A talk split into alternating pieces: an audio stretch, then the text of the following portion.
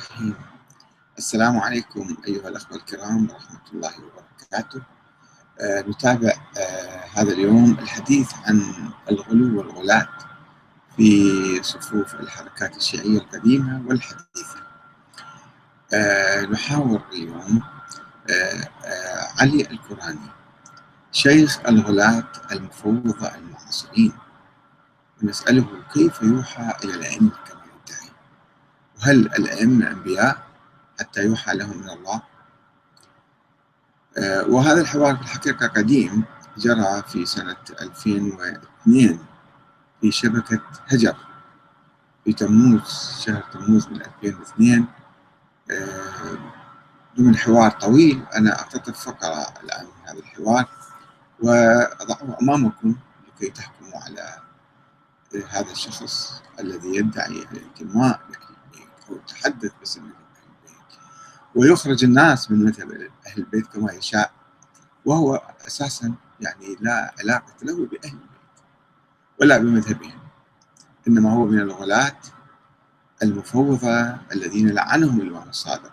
وتحدثنا عن آه يعني أقوال الغلاة المفوضة اللي كانوا قريبين من الخطابية في سلسلتنا عن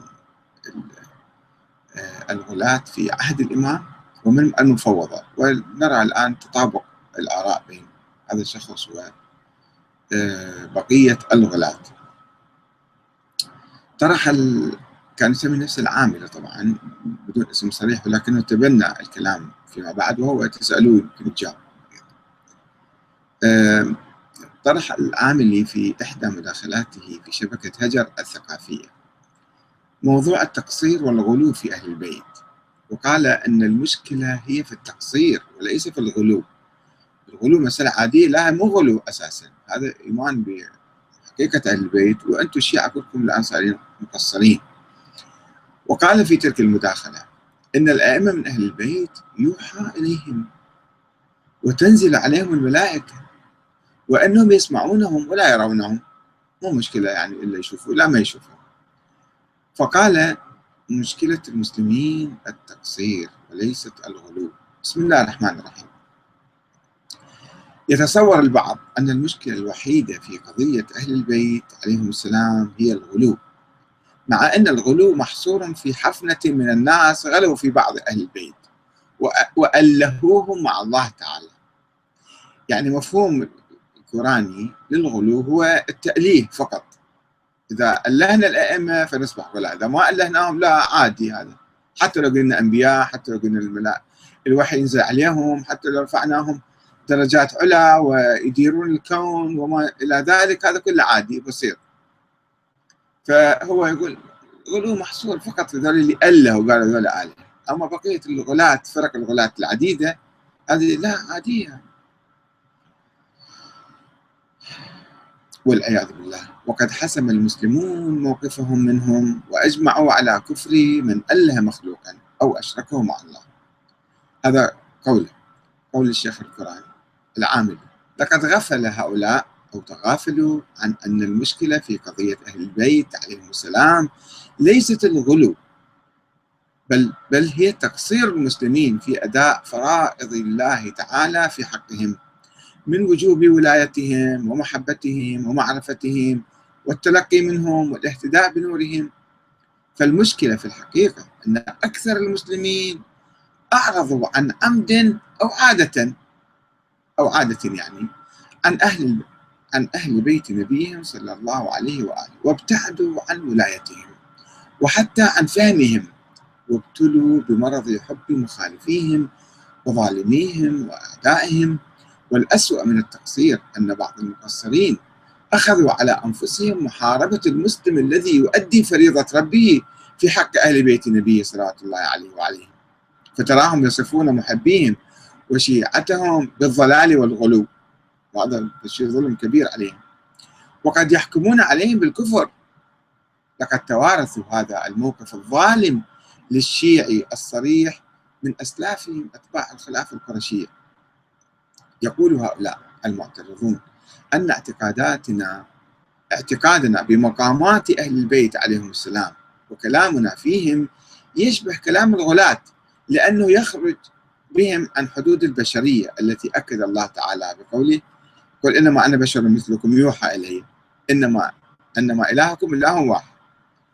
لكن الأولى بهم هذول اللي يهاجمون الشيعة المساكين ذولا آه مثل الشيخ القرآني لكن الأولى بهم أن يتهموا فهمهم ويحكموا على أنفسهم بالسذاجة حيث أخذوا الجزء الأدنى من وصف الآية للنبي صلى الله عليه وآله بشر مثلكم قالوا الأئمة بشر مثل النبي وتركوا جزءه الأعلى يوحى إليهم النبي عنده صفتين أنا بشر مثلكم إنما يوحى إلي. فصفة الوحي وصفة البشرية. فالأئمة نفس الشيء الناس ما يفتهمون أخذوا صفة البشرية وتركوا صفة الوحي. نفس الشيء صار مثل النبي يعني. نعم إنه صلى الله عليه وآله بشر مثلنا. تجري عليه القوانين التي تجري علينا إلا ما شاء الله. لكن هذه جنبة من شخصيته فقط. أما الجنبة الأخرى فهي أن له قدرة على تلقي الوحي من رب العالمين سبحانه. وهل هي حقيقة بسيطة أن يكون إنسان مثلنا فيه القدرة. على تلقي العلم من خالق السماوات والأرضين هذه مسألة مهمة وعظيمة.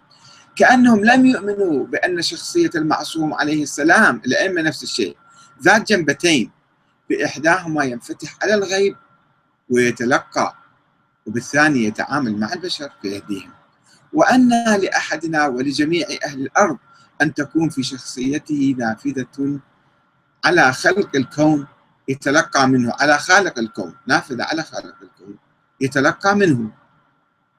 وقد يتصور بعضهم أن هذا الوصف يختص بشخصية النبي صلى الله عليه وآله فلا يصح توسيعه إلى الأئمة عليهم السلام. بعض الناس ما يفتهمون يوسعون الدائرة يعني ما يوسعون الدائرة.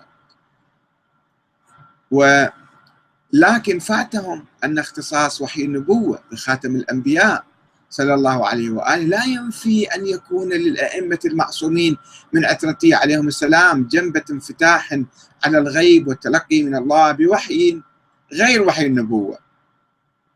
وحي النبوة كيف كان؟ حتى ذلك يكون وحي غير شكل. نسأل شيخ القرآن. وإن اختلفت في النوع والكم عن جنبة النبي صلى الله عليه وآله فهم أوصياءه الربانيون الذين بشر بهم. وأمر الأمة بمودتهم وطاعتهم وجعلهم أدى القرآن في وجوب التمسك بهم.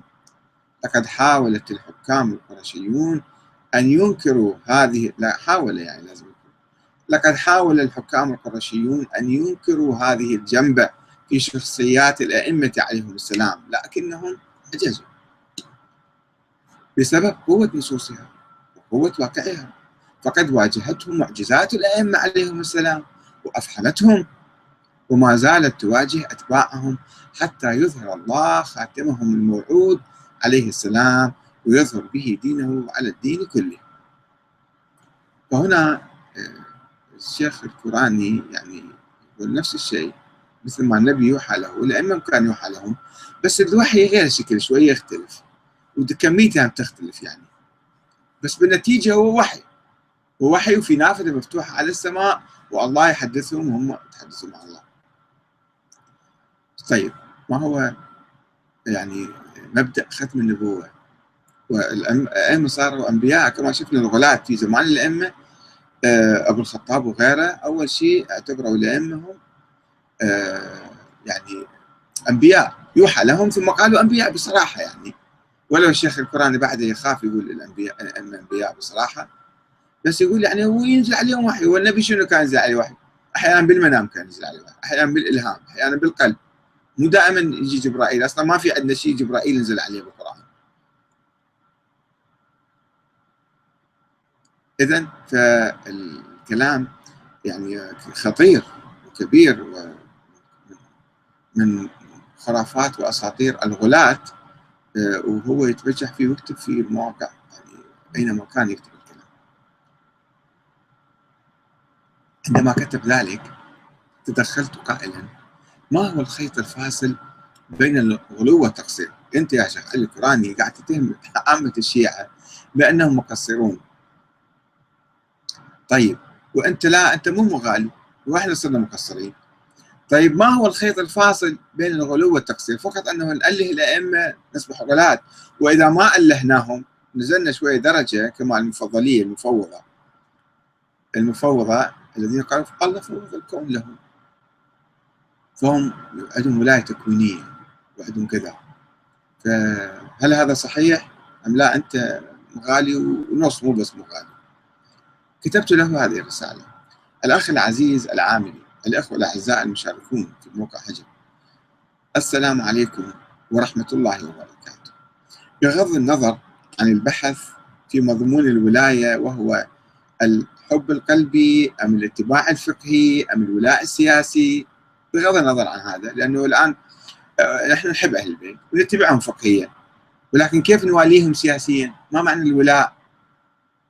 الولاء لازم يكون شخص موجود حتى الناس اللي يلتفون حوله ويصير زعيم يصير رئيس يصير خليفة يصير حاكم يحاربون وياه مثلا الآن كيف؟ كيف نوالي هذا الشخص اللي ما موجود مثلا أو الأئمة اللي ما موجودين؟ على بغض النظر عن هذا وبغض النظر عن الجدال حول ما إذا كان عامة المسلمين يوالون أهل البيت بقلبهم أم لا أيضا ما نبحث الموضوع.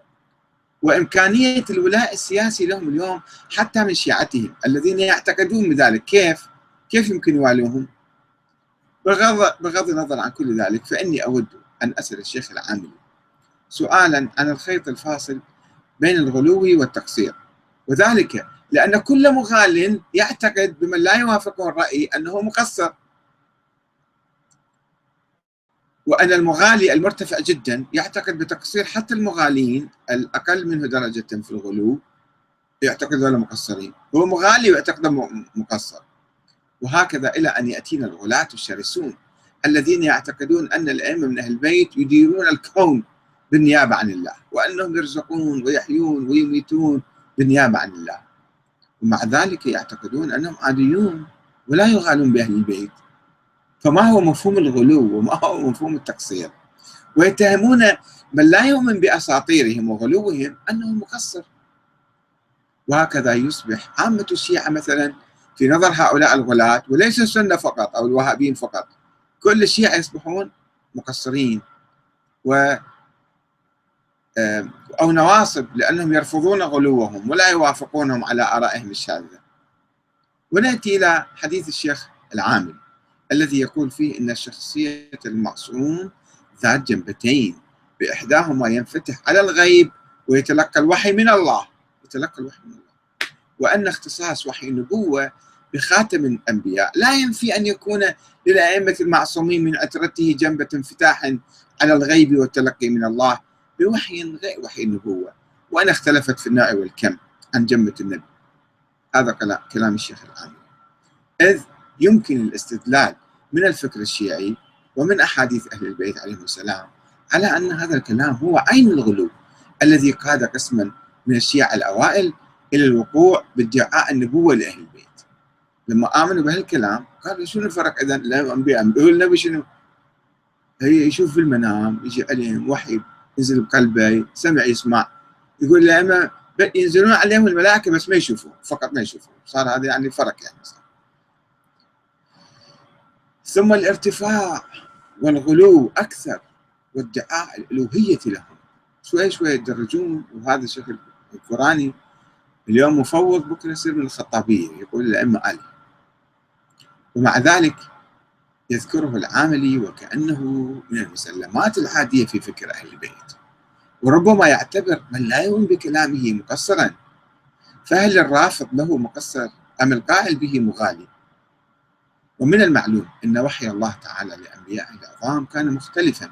فمرة يكلم الله نبيا تكليما ومرة يبعث إليه ملكا ومرة يوحي إليه في المنام أو في اليقظة. فما هو الوحي الذي كان يوحيه الله؟ للأئمة من أهل البيت. وكيف؟ والأهم ما هو الدليل عليه. أو, أو نتكلم كلام بدون أي دليل. ونفتري يعني نفتري على أهل البيت افتراءات عظيمة وبدون أي دليل؟ مو بحاجة إلى نجيب لكم دليل. ولماذا ختم الله النبوة إذا كان يريد أن يوحي لأحد بعد الرسول الأعظم محمد صلى الله عليه وآله؟ وألا يعني ترديد هذا الادعاء باستمرار الوحي ونزوله على أهل البيت تشكيكا بخاتمية النبي وعودة إلى هراء الغلاة وإذا لم يكن هذا القول غلوا فما هو الغلو؟ هل القول أن الأئمة أفضل من النبي؟ والعياذ بالله أيها العاملي أيها العامل لا أقول لك اتق الله وإنما أقول لك وأنت تعيش في عقر دار الحوزة أن تعتمد على الأساليب العلمية الشرعية في التفكير وتقبل الروايات وتمييزها وتنقيحها حتى تقدم لنا فكرا صافيا من تراث أهل البيت. ولا تقع في مستنقعات الغلاة العفنة فتظل وتظل فتظل وتظل وتسيء إلى أهل البيت وإلى شيعتهم اليوم وتؤلب أعداءهم عليهم وتشعل نيران التطرف والفرقة بين المسلمين. يعني إذا سمعوك الوهابية ولا سمعوك عامة الناس ماذا سيقولون عنك وعن الشيعة اعتبارك لابس عمامة وزي ولحية مثل علماء الشيعة. وانت داس نفسك بيناتهم. مثل الغلاة اللي كانوا يدسون أنفسهم في صفوف الشيعة.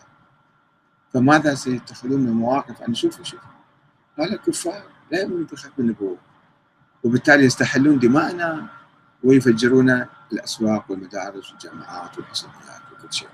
على هالكلام هذا اللي ما أنزل الله به من سلطان. تأسس للتفرقة والاستباحة دماء الناس. وأنت تتكلم بغير علم تتكلم بجهل مطلق.